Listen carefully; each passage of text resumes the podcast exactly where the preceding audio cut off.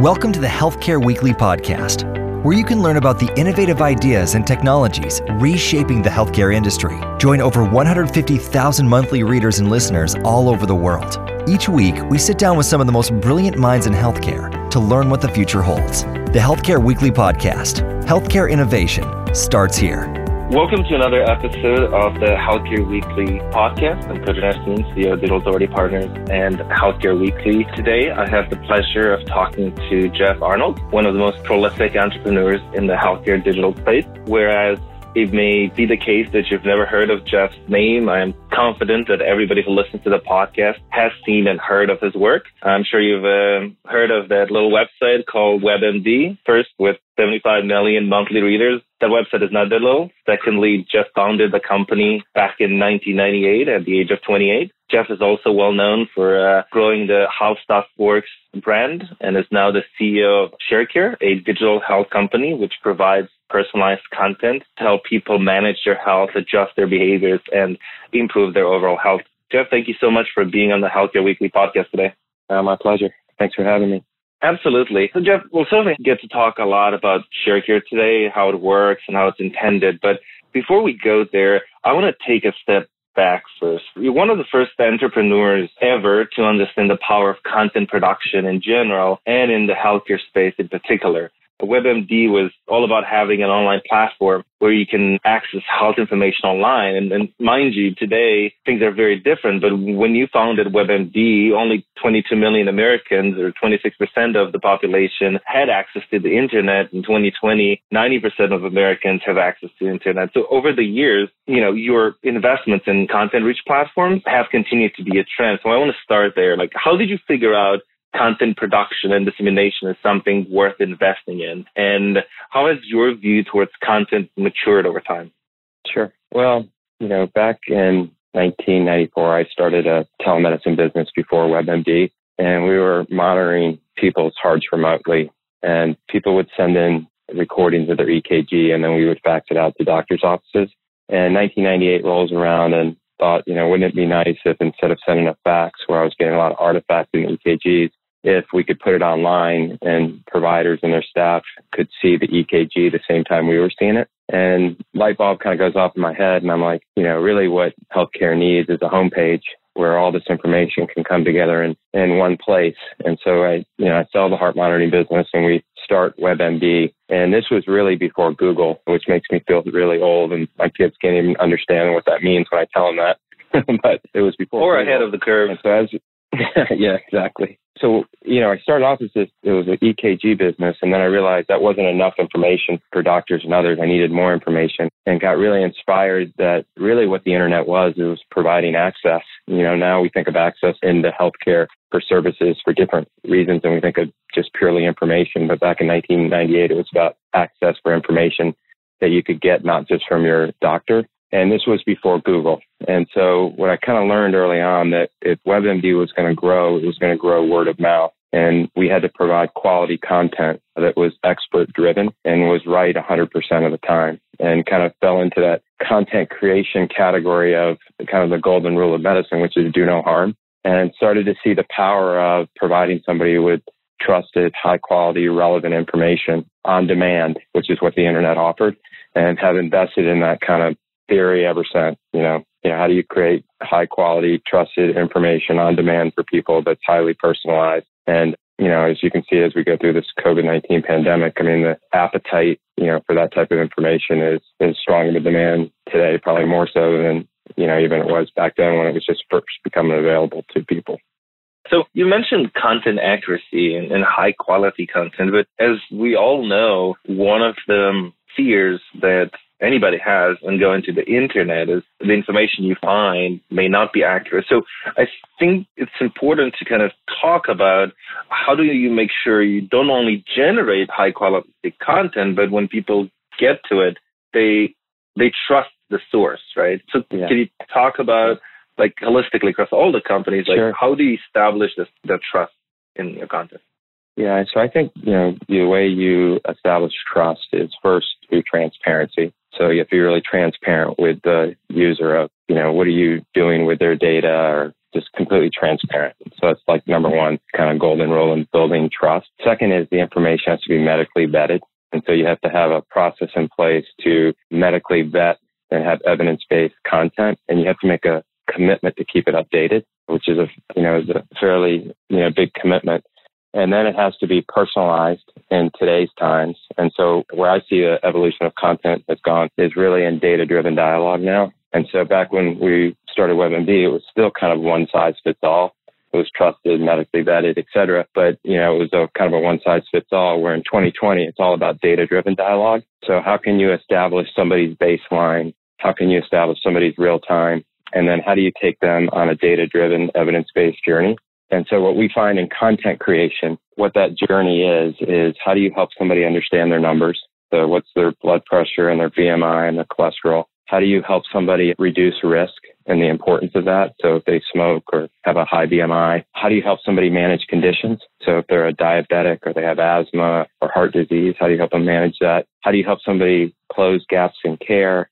How do you help somebody optimize their benefits so they understand how to access the healthcare system? And then how do you help somebody understand the role of money in medicine? And that journey is what creates an autobiography for you on health and wellness. And what's really neat about it is that autobiography that's data driven dialogue that's hopefully done with really compelling content is ever changing. And so those last chapters are still yet to be written for all of us. And so, you know, how do you learn from the past and how do you inspire behavior change and how do you keep making the ending of the story about well-being and longevity and really encourage people to participate more actively in their health and wellness? So I think content's key to that. I, you know, we can talk about conversational AI and machine learning and all these technologies, you know, empathy and things that are important in creating content, but it's that data driven, evidence based approach that's highly personalized with the ability to deliver the right message at the right time. What I found in my career keeps people engaged and, you know, and I just always followed that on my career path.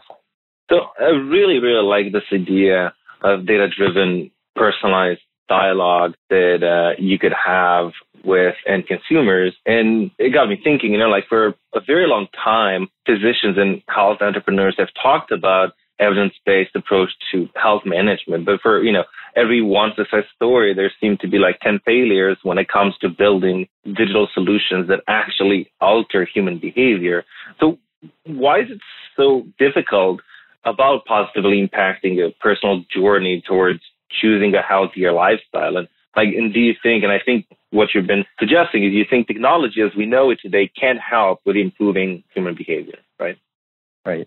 Yeah, I think, you know, historically it's just hard to get people to engage in their health. And we kind of live in this quick fix society where, you know, I'd rather take a pill and forget about it and be better than change my behaviors. I think this whole COVID 19 moment that we're experiencing, though, is going to create a new normal for us where people are really starting to lean in and they're saying, well, who's the most vulnerable for coronavirus? And you're seeing it's people with comorbidities and people that aren't as resilient as maybe they could be. And so I think we have this watershed moment where we're going to go from Blockbuster to Netflix in digital health, literally in the matter of weeks.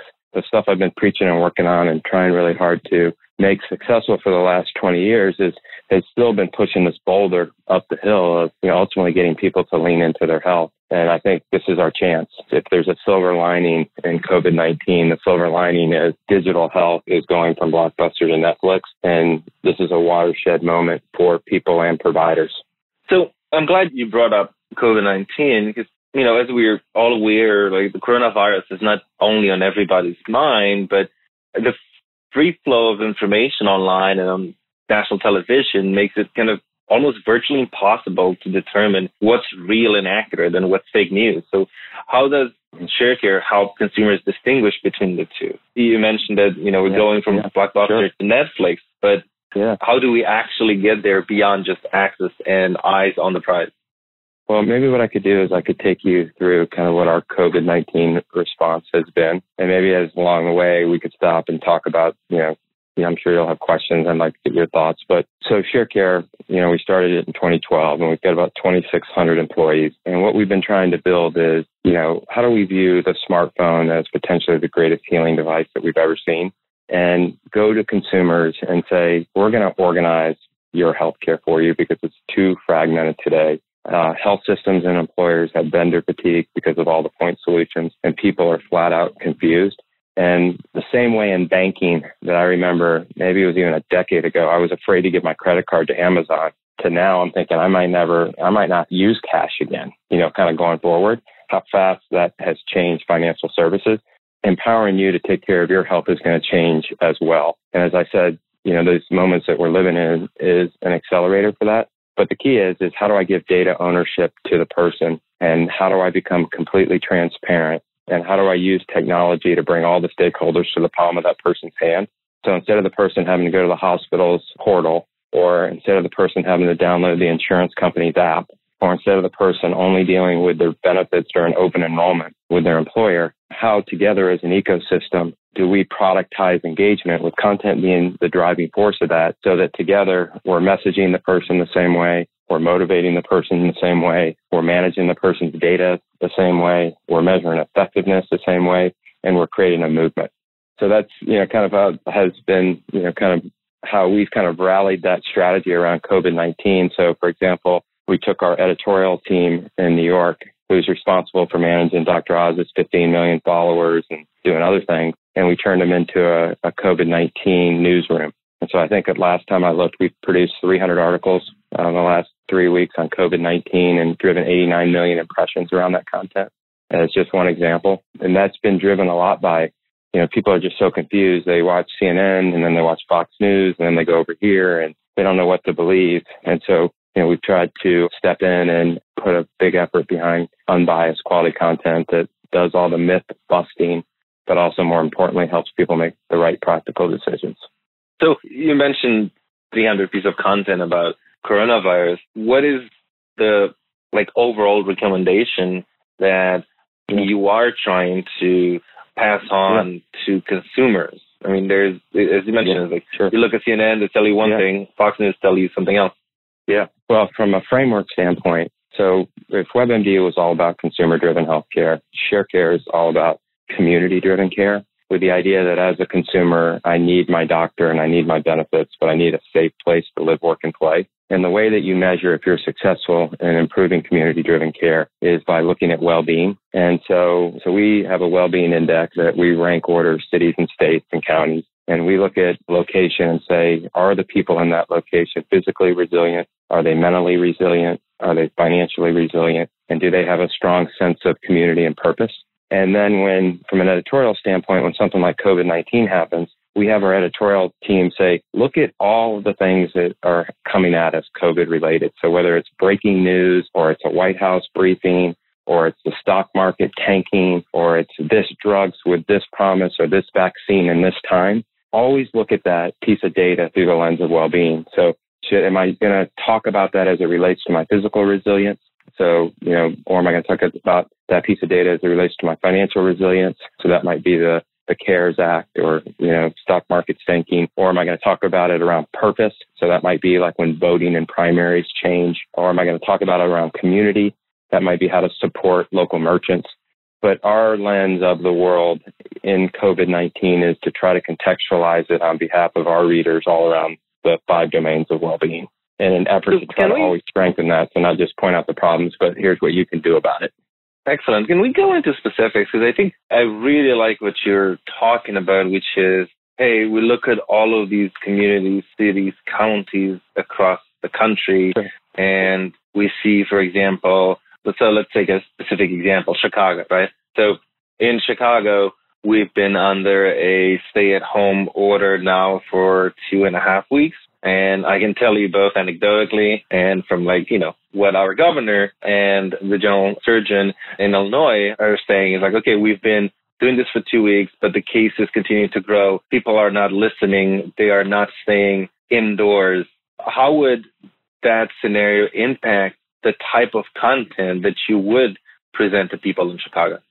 Well, you know, so the way my head works around stuff like that is all around frameworks and then I, and solutions. So the framework that we would look at is, okay, how do you create a blueprint for change? And so the blueprint for change, whether it's COVID-19 or uninsured rates or infant mortality or diabetes, it's the same. So you start off on step one and you look at the data and you assess the situation. And so we get data five ways and we get self-reported data. So we've had 45 million people or so take the real age test. We get device driven data. So with your permission, you know, I'm looking at your geolocation and your social graph and all the things on your phone. The third is we get claims data. So we have a big B2B business with a lot of health plans and employers. So I get all the pharmacy, lab, and medical claims. Fourth is we bring in 600 different elements of social determinants of health data.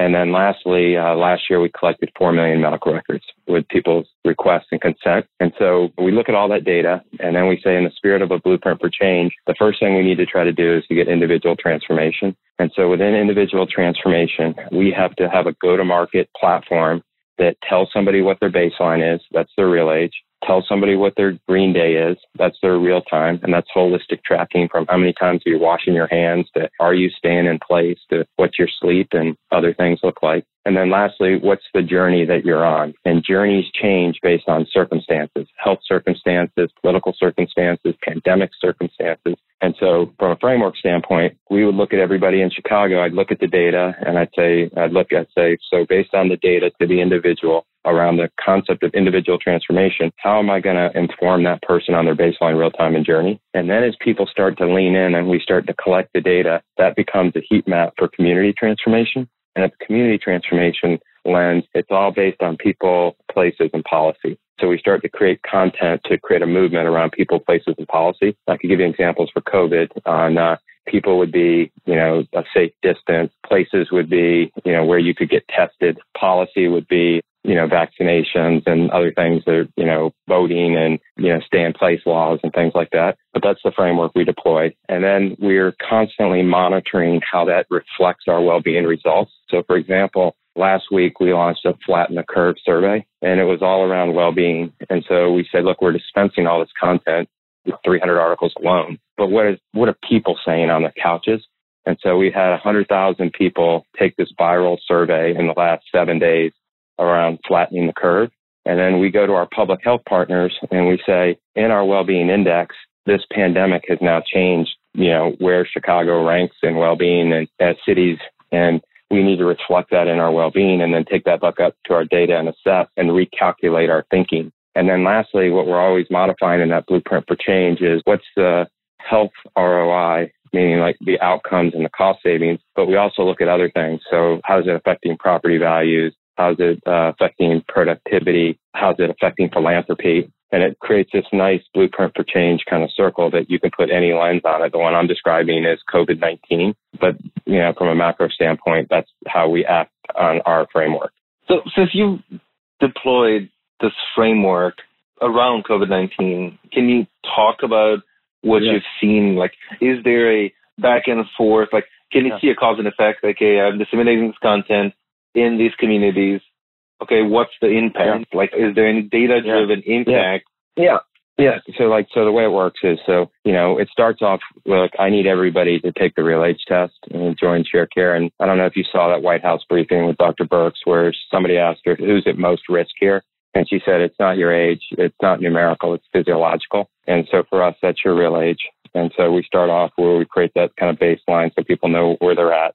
And then we start to create content around those different five domains, all in an effort to help improve somebody's real. So what makes them younger, what's making them older, what's keeping them on track. We then go into a market like Chicago or Atlanta and we launch our survey. So we say, look, are we current in our thinking? So what's the heartbeat of Atlanta look like right now as it relates to coronavirus and be able to inform people back real time after they take the survey? Are they helping flatten the curve or not? Then we said, you know, as it relates to COVID 19, we have to build a really robust screener. And so we've got something called AskMD that we've invested tens of millions of dollars in that you can go to and you can give it your chief complaint. Let's say it's a migraine or a fever. And then we ask you questions to get to a likely cause. And then when we give you that likely cause, we geolocate you and triage you. So, you know, you should go to the emergency room. You should stay in place you should talk to your doctor or you should do a telehealth visit. We then have created a chatbot that's all AI driven because we said, you know, a lot of places where people in Chicago or Atlanta have needs, they don't have COVID 19 hubs. I mean, they don't have 2,500 people that can build something like this. And so we at Sharecare said, we got to build something like a bug that can be embedded on a school's website, on a church's website, on a primary care doctor's website, so that their patients or employees or parishioners or you know students could go and quickly get assessed. Then our next, you know, kind of rapid response to this was, okay, now we got to get into telehealth because patients can't see their doctor and doctors can't go to their offices. And so this week, you know, we launched a telehealth platform where any doctor can become Sharecare enabled and offer HIPAA compliant secure video and text to any of their patients at no cost until September 1st. This weekend, we'll launch a tracker so that people that can track when they started staying in place and then what their symptoms are each day. And it rolls up into a nice dashboard that they can see for themselves, and I can roll it up at the zip code level. And then a week from Monday, we're launching a really robust anxiety solution because where we think as we head towards the peak this is going is that you know, anxiety in America is going to be really, really high. And so we've been working with some great folks to develop a great anxiety platform that we're going to launch on the 20th of April that we're going to make available to all our doctors and patients and consumers and clients at no cost for a period of time. And so it's a combination of all those things. And I was talking to Dr. Oz the other day on the phone and Dr. Roizen, who's the chief wellness officer at Cleveland Clinic and the dean of public health at Boston University. And what we said is really what this is, everything I just described to you in the moment as people start to come back to work is going to be a COVID-19 readiness package. So kind of pre-COVID, I would spend a lot of time thinking about disease management. I think post-COVID, what's going to be sucking up a lot of time is thinking about what's a COVID-19 readiness package.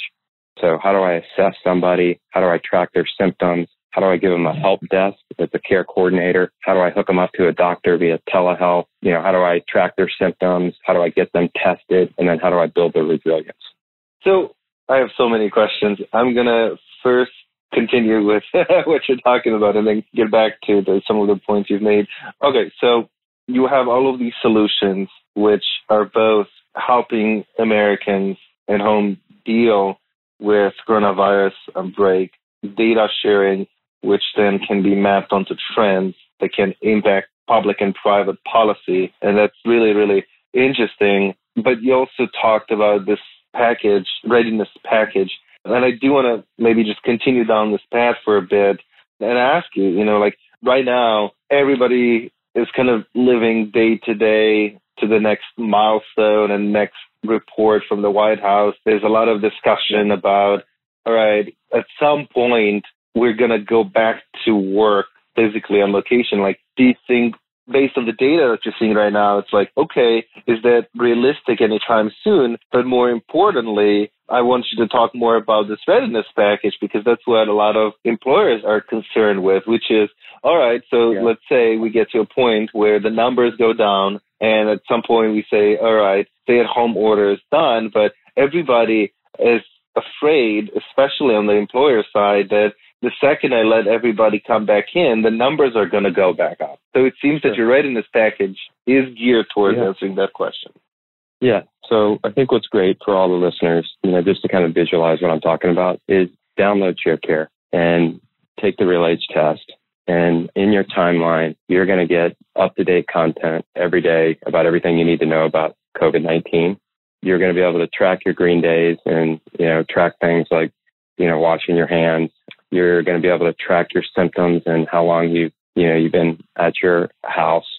You're going to be able to access a chatbot that's all AI driven, that's evidence based, uh, with amazing medical informatics. So if you think you might have COVID 19, I suggest you start here. If you need to talk to a doctor, you can hit a button and we'll hook you up with an emergency room doctor through the platform. And so all these solutions are all deployed right now. And I've got tons of clients across the country that are using these solutions. I did a webinar yesterday. I think it was 600 of our clients from around the country where I was taking through all these things that we're talking about right now and how to use them and access them. But what the realization I've kind of come to is those are great in the moment solutions. And I'm happy that we have them and I hope they help people. But packaged in a little different way, they do become a readiness package because I, I think as we do come back to work, um, these people are talking about immunity certificates and, you know, all those types of things that may or may not come to fruition or they're talking about, you know, using location services to do social contacts and all that kind of tracking technology. But I think at its core, for somebody who has 2,600 employees, what I want to provide them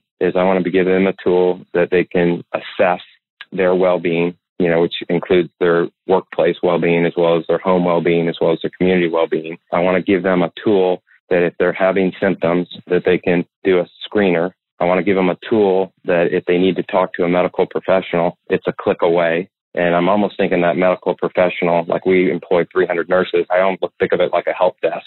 And then they have to have the ability to be able to get to a physician using technology. And the physician has to have the ability to get the person tested. And then at the heart of all this is this platform also has to have the tools to build resilience. You know, so how do you help people?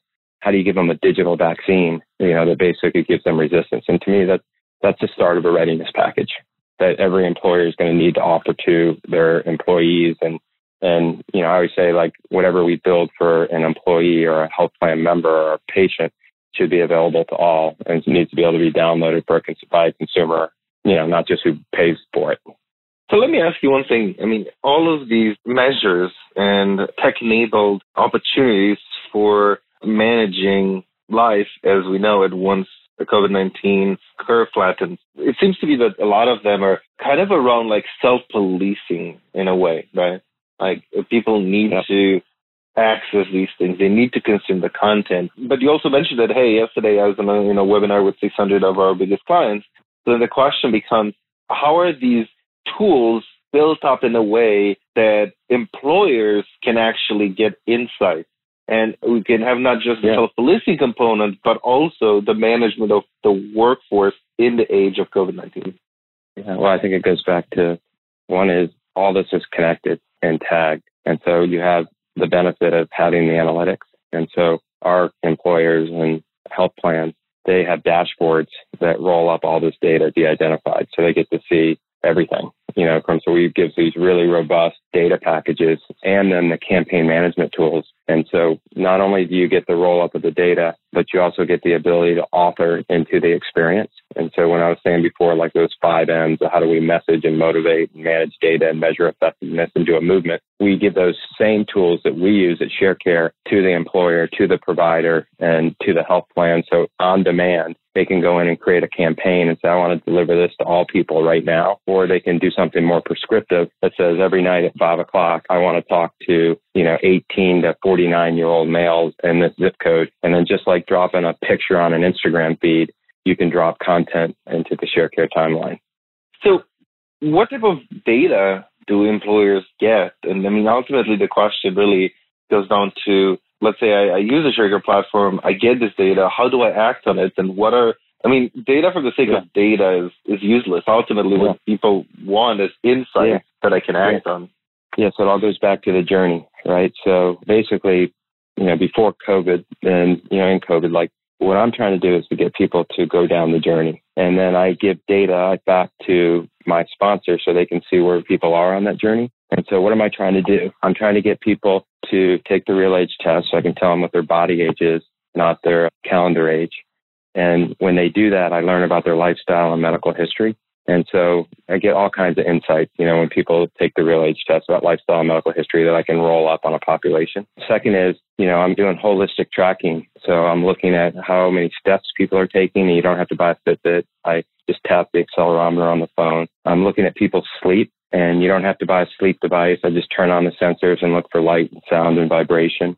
I look for stress and we uh, measure stress in the fractal pattern of your voice. I try to get you to track your meds, so to make sure you're compliant, and all these other elements. So I roll all that up. And by the way, that's all done with consent and permission by the user. So the same way that you can turn on or off Wi-Fi, you can turn off or on your sleep or whatever if you didn't want that being tracked it then back to the journey is I spent five years, you know, basically with our team auditing our clients. So we went to Blue Cross Blue Shield plans, we went to Medicaid plans, we went to Medicare Advantage plans, we went to employers, and we said, what are all of you people trying to do to this person? And then how can we put that in a journey and get people to go down that journey and then inform you on where we're making progress or where we're hitting speed bumps? and let's work together. So that journey is what I was describing before, which is where all the data gets extracted from, which is the first column is know your numbers. So, you know, know all your biometrics and should you have a colonoscopy or not. The second is all around risk reduction. So based on your claims data that I get and your real age, I risk score you like a FICO score. And then I determine what people in the population I need to get to stop smoking or get to lose weight or whatever the uh, it might be. And then the same for conditions and gaps in care and benefits optimization. So you take that very data driven model and you're creating content against that to get people to go through the journey. And that journey was created based on what were the best practices for doctors, health plans, and employers of what they were trying to get the individual to do pre-Sharecare in a very fragmented way and an effort for the person to improve their well-being. And how do you report on that and how do you get people to engage in that is, you know, both the opportunity and the challenge.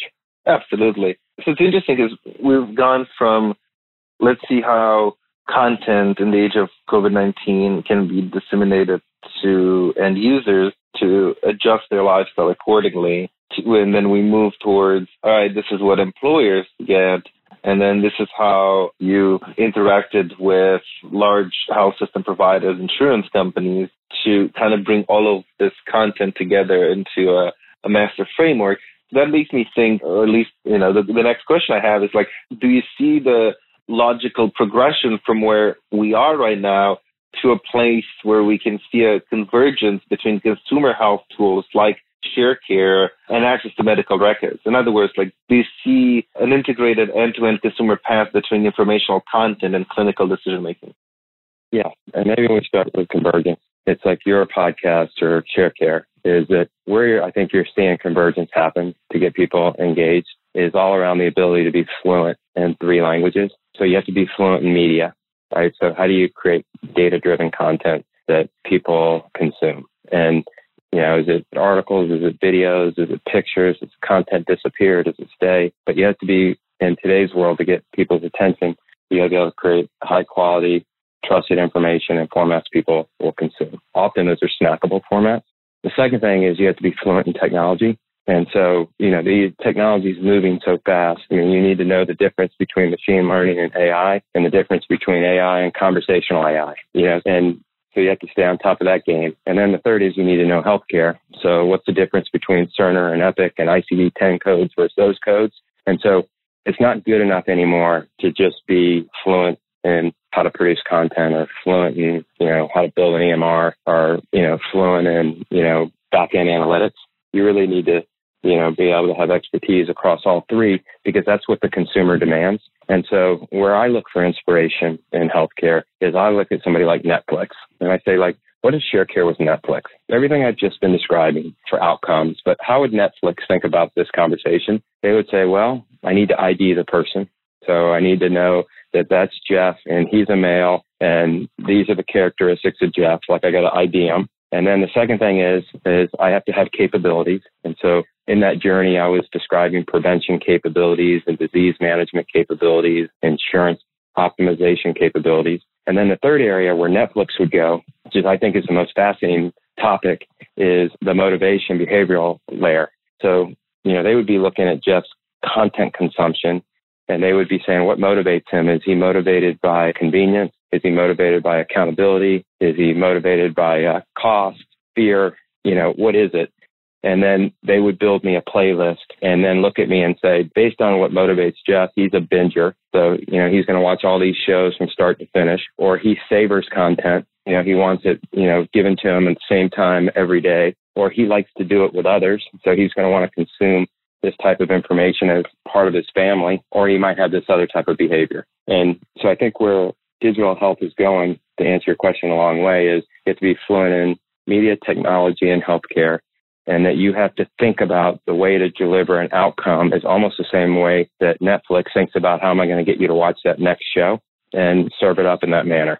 So just a quick clarification. This explains like very well this end-to-end process of changing human behavior, but how do you think all of this feeds into the decision making that are, you know, clinical in their nature, like towards doctors yeah. and what decisions they can make yeah. that would impact the yeah. outcomes? Yeah. Well, I think that the way this is all being served up is it all has to be evidence based. And so there has to be, you know, like every solution inside the journey, right? It's like whether I'm, you know, doing your biometrics or recommending you a CBT, you know, anxiety program or putting you in a diabetes prevention program or putting you in an insulin management platform. You have to assume everything I'm talking about, you know, would get over the hurdle that this is medically vetted, peer reviewed, and has return on investment. there's no component in the system that doesn't clear that bar. And so then it's a matter of, you know, to the provider, if they're prescribing it or the health plan in it, it's how do you target the capabilities, you know, in a way in which the data is interoperable, the user experience is easy to understand, and it's affordable. And so like that's back to like the framework, the, you know, the criteria is assume that it's all evidence based, data driven, medically vetted, best in class. Now you have to say, now how do I distribute that or prescribe that in a way that the data is interoperable because that's where we've all blown it. And, you know, previously is of this data talk to each other. So as we go forward in this new world, it's got to be interoperable.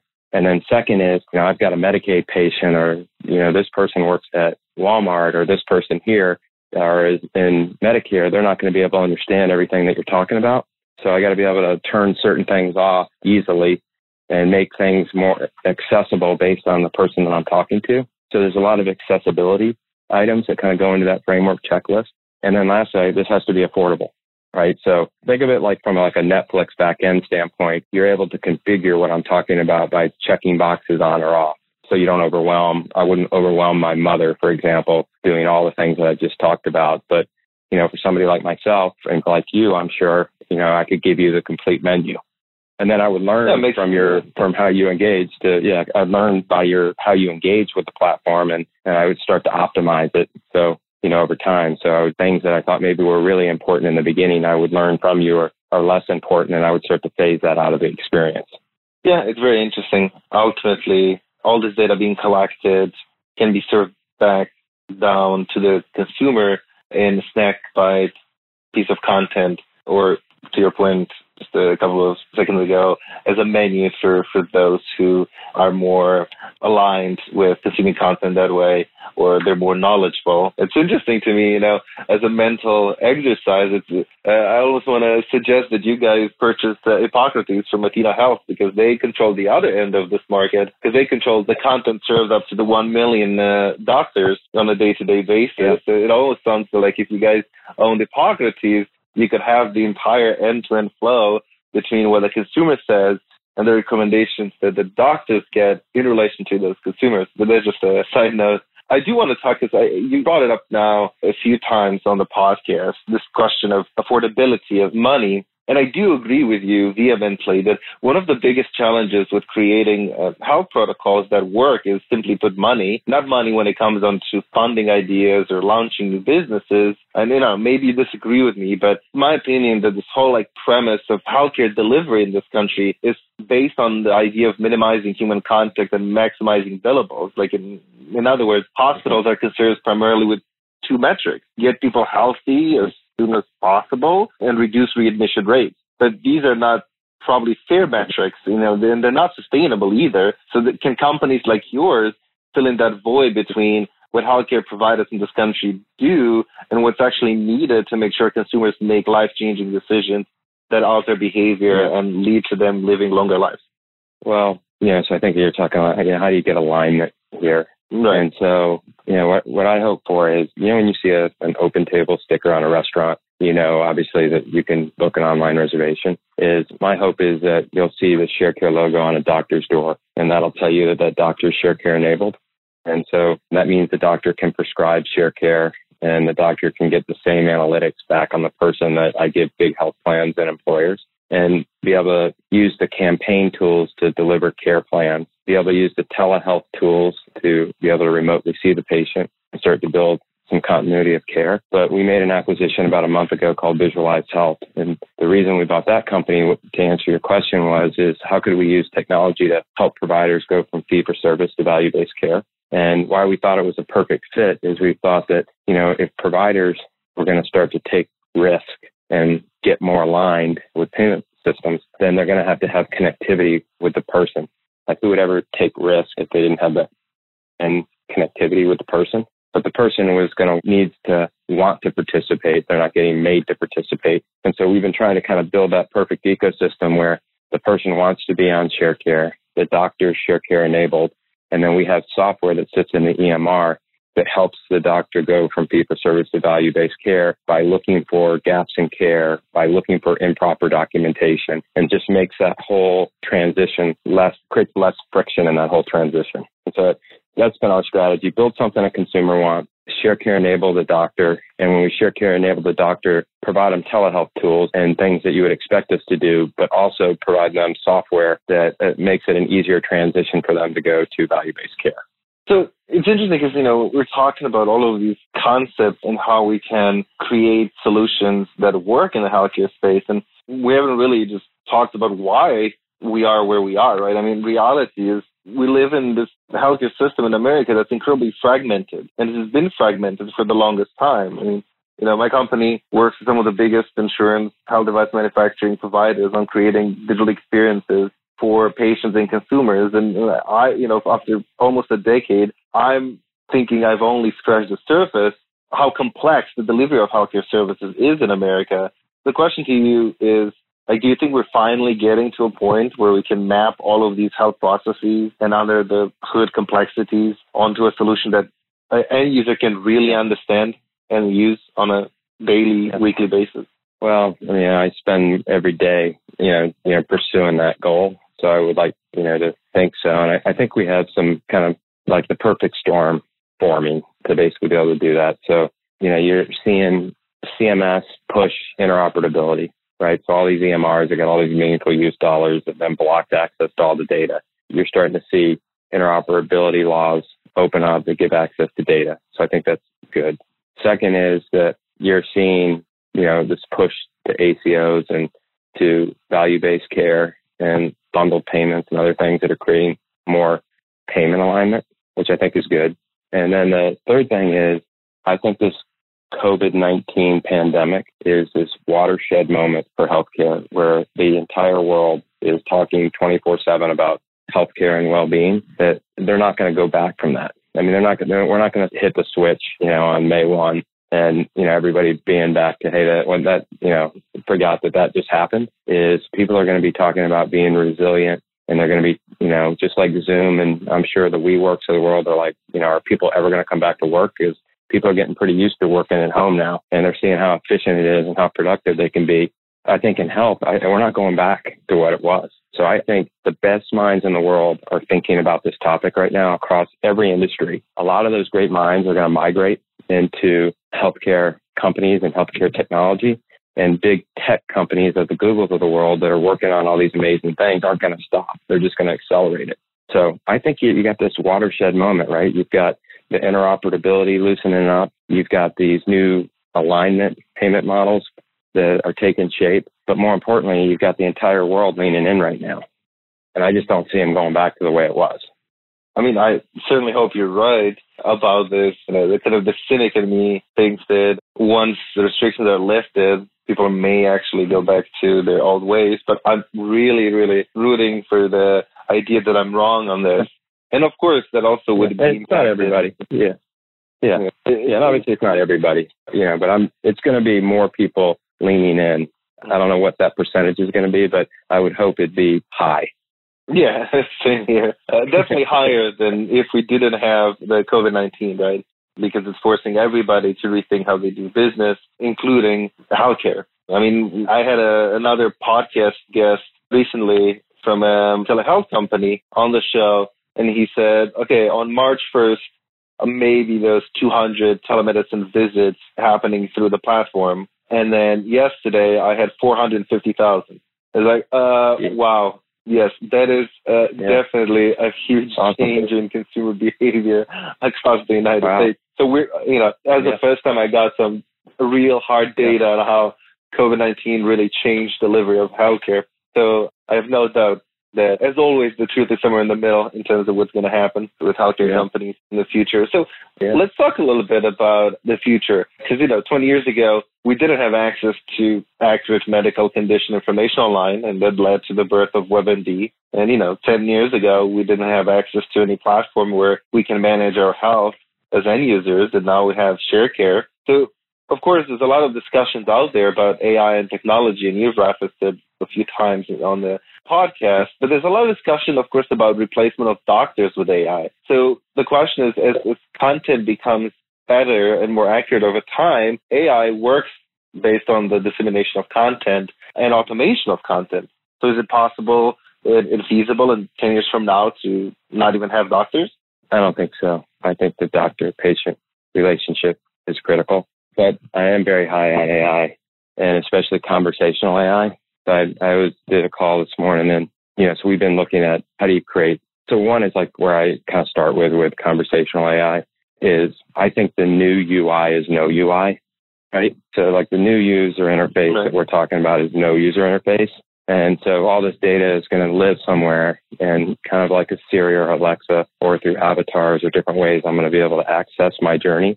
So, you know, I'll be able to say when was the last time I had an eye exam and schedule me a doctor's appointment and refill this prescription and how many steps have I taken and how much does this cost and where am I with my deductible? And we're so close to that. I mean, we're like 2020 close to that, you know, where all the data is getting organized in a way that it can be voice activated but where the AI kicks in is really phenomenal. So um, one of the things that we're working on right now is last year I think we made 10 million phone calls to members. And so we do disease management, lifestyle management, and I've got call centers with a couple hundred people in them. And we obviously, we keep all those recordings. And so the first thing we did with our AI is we said, okay, well, let's teach it how to take the RealAge test. And then we said, okay, now let's teach it how to do AskMD. Okay, now let's teach it how to go through our 250,000 Q&A. And then, then we said, now let's let it loose into the recordings and let's let it learn how people talk to each other about smoking and about weight loss and about diabetes and diabetes prevention. And all that is happening and the, and the AI is learning from those conversations while it's reading the PDR and while it's looking at all these other medically vetted sources. So it's really fascinating. And today I asked if, if we could do add two other use cases, which I just thought was just an interesting exercise. I was online this morning and I Googled what is, I can't remember how I phrased it, but I basically wanted to know what a front office staff at a doctor's office is responsible for. And I found like this 68 page document of like, you know, obviously how do you do intake and, you know, and how do you do the billing and how do you get the lab results and what about HIPAA and all these things. And I was like, could we build a digital employee for the provider. I mean, could we literally replace this all, you know, not say replace, place all these activities that currently people don't like getting the clipboard and checking out. And it always seems like it's so antiquated and frustrating. Could we create a digital employee through that, through this same AI that we've been working on? And the developers got really excited and, you know, are thinking through, you know, how would we do that now as well? And then I was like, well, who else is in that doctor's rep that you would think that you, a conversational AI system could replace? And we started talking about pharma reps or device manufacturers. And so I think this concept of digital employees is a really interesting one, except when it gets to the doctor. I think then you're talking about decision support tools. Like how do I give the physician decision support tools? But then how do I also give them resources, digital employees that surround them and, you know, and can talk to and talk in really relevant ways. So that's a long answer of saying I think conversational AI is the future. No UI is the new UI. And I think where we could take that from digital employees to medical concierge up to decision support for the provider. It's going to be really fascinating to see how that unveils itself over the next 36 months.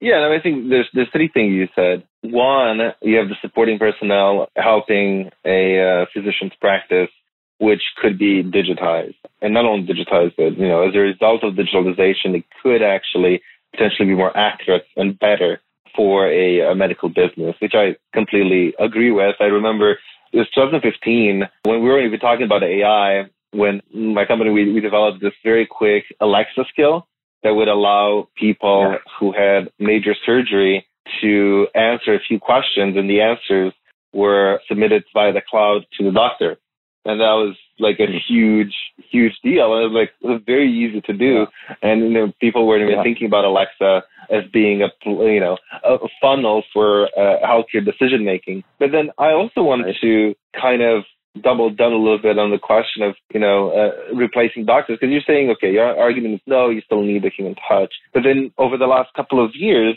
we've seen the FDA approving a tremendous amount of AI tools in the diagnostic process, right? And not only that, but we've seen time and again how AI, artificial intelligence algorithms are much better at recognizing at a minimum cancer in one way or another. So that's already, if you think about it, replacing some of those jobs. I mean, I think, you know, radiologists would be a great example because so far, every FDA approved solution in the radiology space has been better than humans. So don't you think that is replacing humans, even if we're not saying replace all doctors from the yeah. ground up? We're seeing the automatization of decision making, clinical decision making already happening. Yeah. Yeah. I mean, I think as you have these technology advances, the workforce will change. And I think that there, you know, the physical exam and the empathy and the continuity of care is going to be important in the value chain.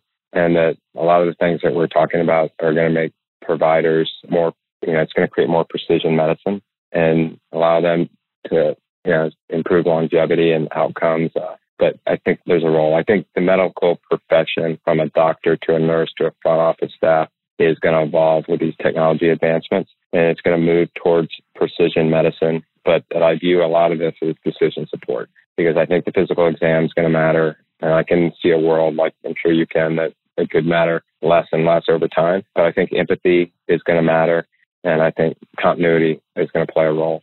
So I think it's just like yeah. anything, you know, there's, you know, right. So if we think that, you know, doctors are not going to be replaced, like today we have 1.2 million doctors, do we, what's your prediction about either the number of doctors that we will have, you know, 10 years from now, or what are the components in the clinical decision making process that will be mostly automated versus the ones that will still be requiring human intervention from a clinical perspective?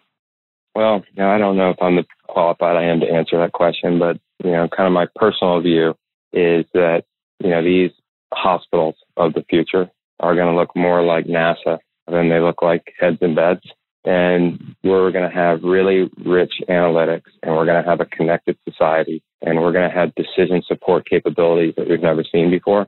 And I think that what will be at the center of that data is the patient and the provider.